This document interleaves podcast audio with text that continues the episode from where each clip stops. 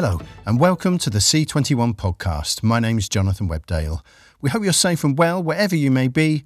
Today we hear from Ringside Studios Gub Neal and Patrick Irwin, ACF Investment Bank's Thomas Day, Helium Partners Tom Mannering, and Bad Wolf's Jane Tranter about the value of UK programming on the global stage and whether Brexit has changed this in any way. With international buyers' attentions focused on the UK over the past few weeks with the BBC Studios showcase and London screenings, C21's been speaking to some of those at the forefront of the business about the present value of the nation's programming on the global stage, the status of its talent and production acumen, and whether these have changed in any way as a result of Brexit. I canvassed the views of Ringside Studios creative director Gub Neal and executive producer Patrick Irwin. ACF Investment Bank Chief Executive and President Thomas Day, Helium Partners Tom Mannering, and Bad Wolf co founder Jane Tranter.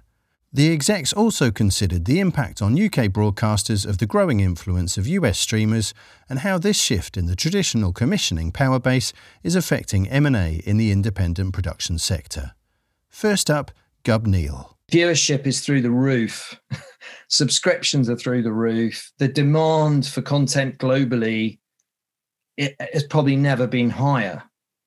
And uh, uh, wherever you are in the world, uh, you are, at, you know, for better or worse, and there may be some terrible sort of colonial history behind all this, but for better or worse, English is a dominant language, and we are English producers. And I think that, you know, we've got a terrific track record in this industry and this business, and we we have the advantage of of just at this moment in time and at this moment in history being in the right place for the right language. Here's Thomas Day from ACF Investment Bank.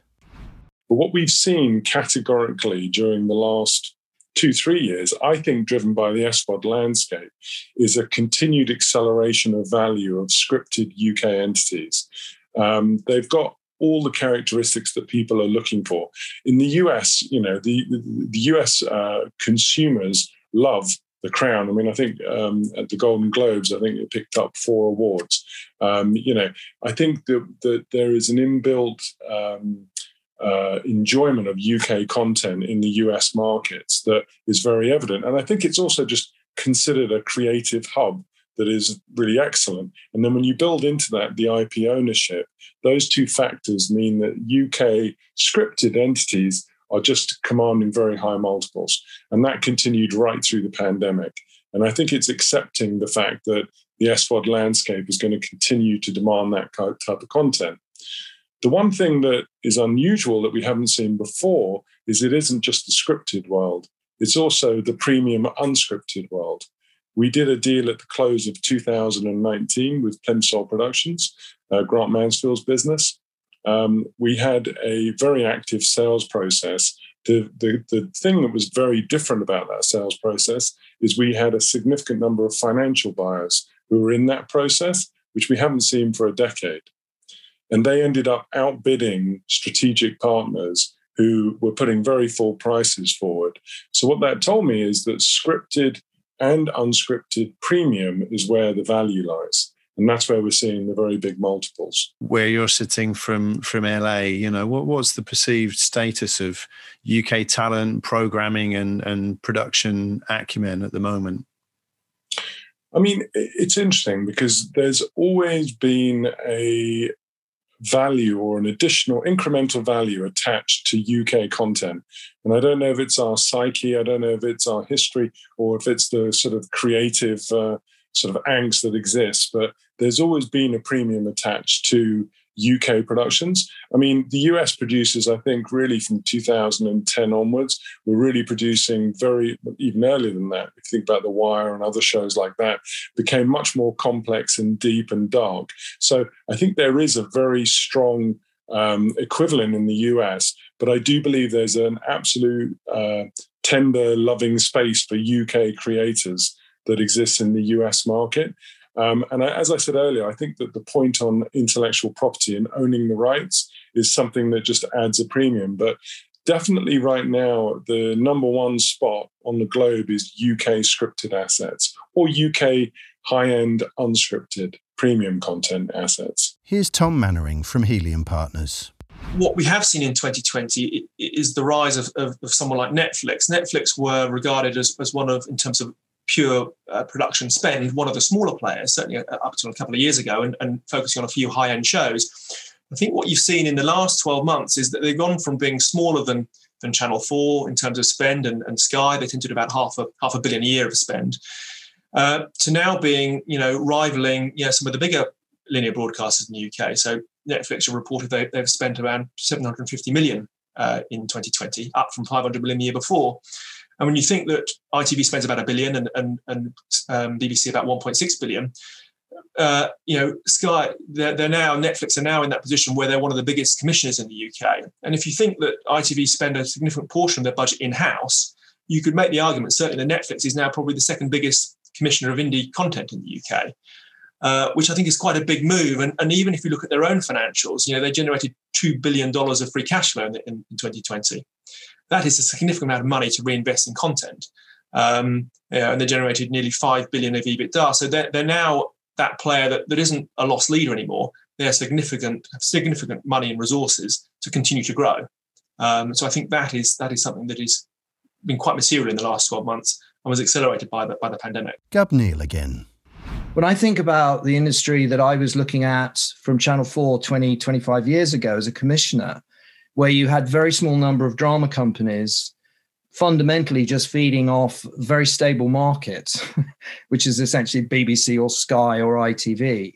And the industry that we now have in terms of scripted and, and, and the scale and the complexity of its range, I think the, the British industry as a whole, the English industry, has really grown up phenomenally o- over the last 20 years. And uh, you know, there's a lot of blue sky ahead now because I think, unlike, and this isn't the case across Europe, but un, unlike a lot of other territories, the UK now is in an immensely strong position to to not only produce, as it were, in, into that US market, but also to look at the world broadly and say, we work in English language. That is a premium.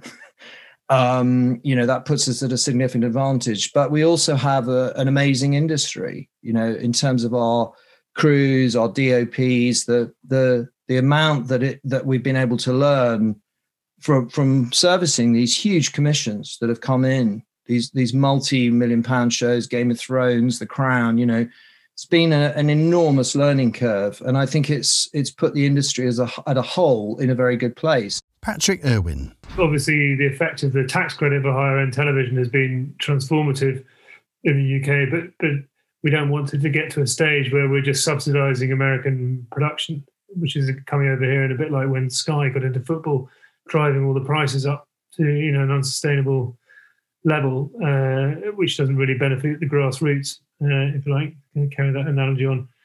And um, you know, there, there will come a point, I think, where we have to look at who who the tax credit is is benefiting, and maybe enhancements to it, or or um, in Canada, for example, they introduced an enhancement for CGI in Canada because that was an industry that they wanted to promote. I mean, there may be elements that, that or price brackets within the TV drama world that, that we want to incentivize further to make sure that we're bringing on enough talent and we're not just inflating the prices of the same talent that, that was there before at the expense of the taxpayer, effectively. Here's Tom Mannering again. One of the uh, the great things about about the UK is the fact that the producers hold on to the rights to their own programs, and that is what gives them a large part of their value around the world. So um, Netflix doesn't tend to do those kinds of commissions. It tends to take all rights. How does that affect the valuations of UK? it's true that they that producers don't tend to tend, tend to retain rights with Netflix. I mean, that said, you know, Netflix's deal tends to be obviously they'll they'll pay a, a production fee, they'll typically pay a premium to buy out rights, and depending on the scenario, that there can be other bonuses or, or recommissioning incentives around the deal. So, it, from a pure financial perspective, if you have a hit show on Netflix, you know, you the producers are very well rewarded and possibly more, better rewarded and, and sort of on a more timely basis than if they had a show distributed where they retain rights. Um, and I think what we're seeing in the UK in terms of M&A is that because the fastest growth part of the market is with the SVODs, those producers which have a relationship with the SVODs are, are more in demand and are growing more quickly, and therefore will carry a you know, a, premium multiple from that perspective. That said, there is still a place for owning and retaining rights, and I think probably the ideal scenario is the mixed model of having you know relationships and commissions both with you know Netflix and others, and with the UK linear channels like the BBC, because then you have the best of both worlds. You have a long tail of IP income plus the immediate you know growth from from Netflix and the premiums that they they typically pay. How are the broadcasters going to respond to all of this, or, or, or rather, what more can they do? We're already seeing, you know, increasing collaborations, um, pan-European organizations to co-produce or co-commission content, which you know puts them on a sort of scale that can rival Netflix and uh, and the other big players. Uh, is that the kind of way forward for for the broadcasters? More and more collaboration. Yeah, I mean, certainly, you know, the BBC and others have have been you know doing co-productions with with you know companies like Netflix where they'll they'll buy UK rights and they'll um, international rights be picked up by Netflix and so that that is certainly one approach to, to make the budget stretch and, and make sure that the BBC re- retains its um, with high quality content. Here's Jane Tranter from Bad Wolf. You're obviously a keen supporter of the BBC, having worked there for many years as well. So, you know, what do you see as the future of public broadcasters in general as they find themselves increasingly priced out of the market, effectively in some cases by the uh, the pure play streamers. I think that um, I think that uh, public service broadcasting remains public service broadcasting, no matter how people are watching it. Um, I think that uh, just because the BBC's content goes out on iPlayer, which feels really like Netflix, doesn't mean to say that it has to do the same job as Netflix. I think it's still really important that the BBC is there in order to provide something for everybody um, all of the year, but not um, for everybody all at the same time. I, it's still really important that the BBC supplies programming in areas that perhaps other broadcasters won't get to. Um, and I, um, you know, and I applaud uh, and admire the way the BBC does that. Um, I think there are now many other players, um, you know, co- content providers um, for for people to do drama, um, and you know, it's great for producers like myself. It means that there's a choice. Um, I think the BBC is still capable of doing very nifty deals. Um, for example, you know, BBC working with HBO on His Dark Materials um, and are still managing to get some pieces of scale. Um, but um, it might be increasingly moving forward that the BBC does bigger pieces less. Um, you know, it does a few big pieces, but not perhaps quite so many. Um, and that it puts um, you know its its focus in in in in other areas of bringing on new talent um, or um, smaller pieces in a different way. But I don't think that the BBC is going to become any less relevant just because there are more people in the marketplace. Gub Neal.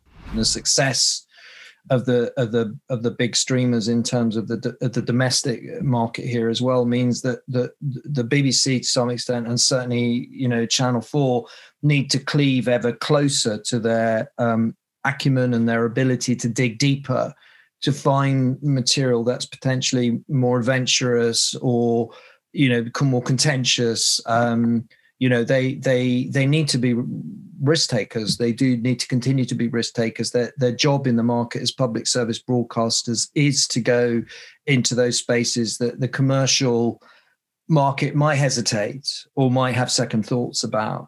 And as long to just just to address your point as long as they kind of keep unearthing that gold they, you know, as long as they keep when, when we, years ago when we made Queer Folk, and now Russell's made this fantastic. It's a sin, as you know, twenty years later, a wonderful, wonderful show. But you know, I, I felt very confident at the time that we were making that show, the original Queer Folk, twenty years ago. Is It's a show that no one else would would have would have touched, or no one else would have had an interest in, and uh, that that capacity, I think, to to um, to to go in a direction where you are you defi- you are defining your use and your value in the market is remains incredibly important. And of course, it's easy to say be bold, you know, be adventurous, but actually, um, I I can't speak so much for ITV and Sky because they're they're different models. They're, they're, they're, they're, commercial models in their own right. But I think, particularly with the BBC and the Channel 4, what they have to remain distinctive and they have to remain very adventurous. And they have to, it's tough, I know, with the economics and everything, but they have to keep traveling in a direction that, as I say, some of the commercial uh, organizations would perhaps hesitate over. As long as they do that, I think they'll continue to cut through. They'll they'll continue to win. They do win. I mean, you know, they they they have a reasonable strike rate. And I think as long as they keep that strike rate up, they will justify their existence both to the to the public, but also to the uh, to the governing authorities as well. The scale of our talent and the capacity of our talent is in does have a direct relationship with the fact that we do have a, a, a, a healthy public broadcasting sector. We don't want to lose that. I think it would be an absolute tragedy if we did. Back to Jane Tranter. What really is the status, would you say, of, of UK television today on, on, on the global scene? And is it still as, as powerful as it, as it has been in recent years post Brexit? I'm, I'm, you know, it, it, just, it's that's when, you know, it's at that point, it kind of like, I feel like a balloon that's being deflated, you know, that we're talking about kind of like, come on, we can do this. And, and, you know, we can do production in the UK and we've got the best actors and the best writers and the, um, and the best directors and we're incredibly creative and amazing production designers who turn our kind of like, you know, little island into all these other amazing things. Um, and then we got Brexit, and uh, and frankly, I just feel like we're the you know embarrassing laughing stock in front of the rest of the world.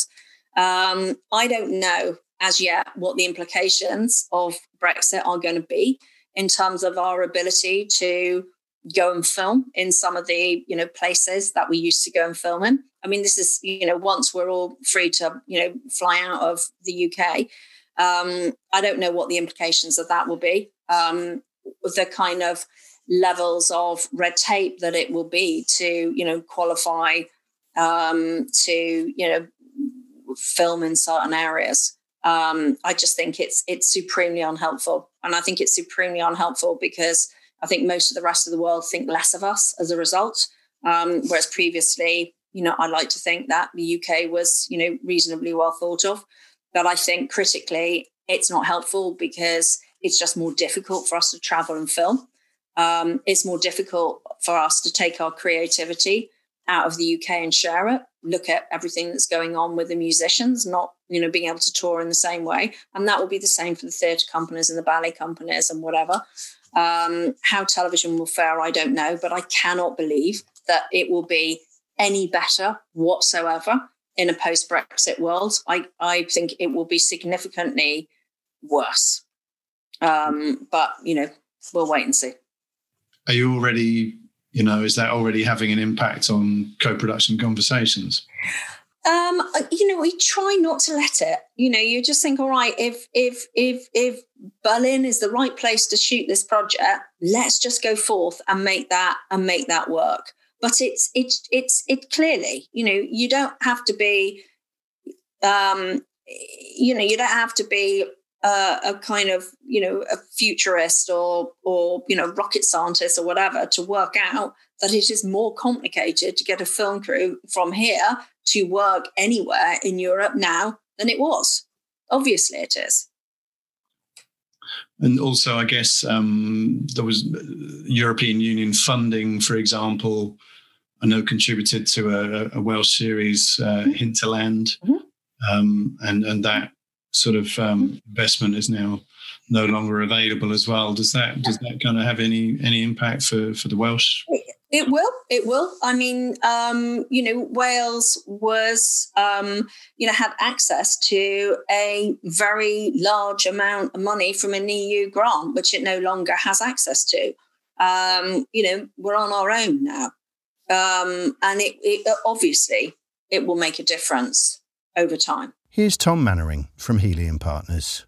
I don't think it will have a dramatic impact um, on the UK market. Is is my sense. Uh, obviously, English language programming, English language drama in particular, you know, sells extremely well around the world, um, and I think you know the demand for that content will remain. I think the one area that some producers will will need to be careful of is is, is the various tax credit regime in each of the, the various countries, particularly in Europe, uh, to make sure that they continue to meet the various required you know, the requirements to um, to qualify for those tax credits. Um, generally speaking, most of them have sort of cultural tests, so that will probably require them to recruit and employ a certain amount of local staff on the productions to ensure they you know maintain those tax credits. But I think generally that is often the case anyway. So I think most of those you know issues will be able to be navigated quite quite well. Um, but that's probably the one area, you know, it, it is around um, the tax credit regime, I think. The final word goes to Ringside Studios' Gub Neal.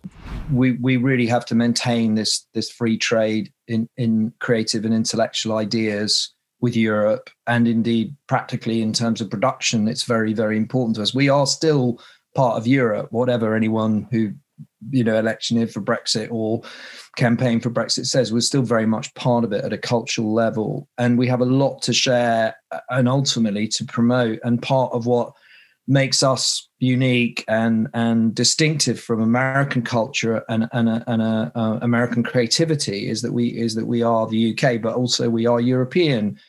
Really, the more we can build, both in terms of co-production opportunities with our European partners, but also take that difference, that thing that does make us difference for, from the from say the American, you know, uh, uh, production and American IP, um, is to take that difference and actually make something out of it in in the broader market, you know.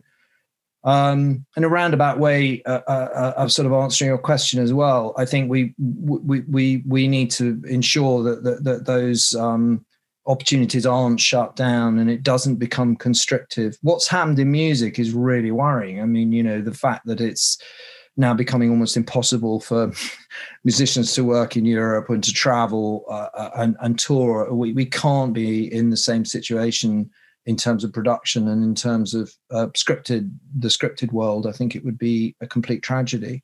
You know, what we've seen in the banking world it's a terrible analogy but the sort of passporting and the possibility of sort of london losing its place as a stepping stone to europe and vice versa. I think i think in in the world of of, of script of drama and scripted drama you know for for for those whether it's warner's or disney or any any of those sort of megalithic uh, media structures going into europe and expanding their interests um, and and expanding their borders as well in terms of what they produce. The UK still remains a key stepping off point for them, and it equally coming the other way, it, it remains a key stepping off point for Europe. Europe can trade within its own borders in terms of its material, but it still needs to reach the international market to, to, to verify and ultimately make the most out of its content. And and we are you know, we are the interlocutors, whether we like it or not, with Brexit or without Brexit. We are still the interlocutors with the English speaking world. And I think that means that, you know, it's uh, the, the UK is always going, is always to some extent a represent portal one, one way or the other in terms of that industry moving backwards and forwards. And, uh, you know, we we've already seen that with the with the expansion of, of the US interest into Europe that they look to the to the UK, I think, as a as a very important resource. That's all for this episode, but there'll be more from the podcast tomorrow. In the meantime, stay safe and up to date with all the latest international TV industry news and views by following C21 online, on mobile, and social media. My name's Jonathan Webdale. Thanks for listening.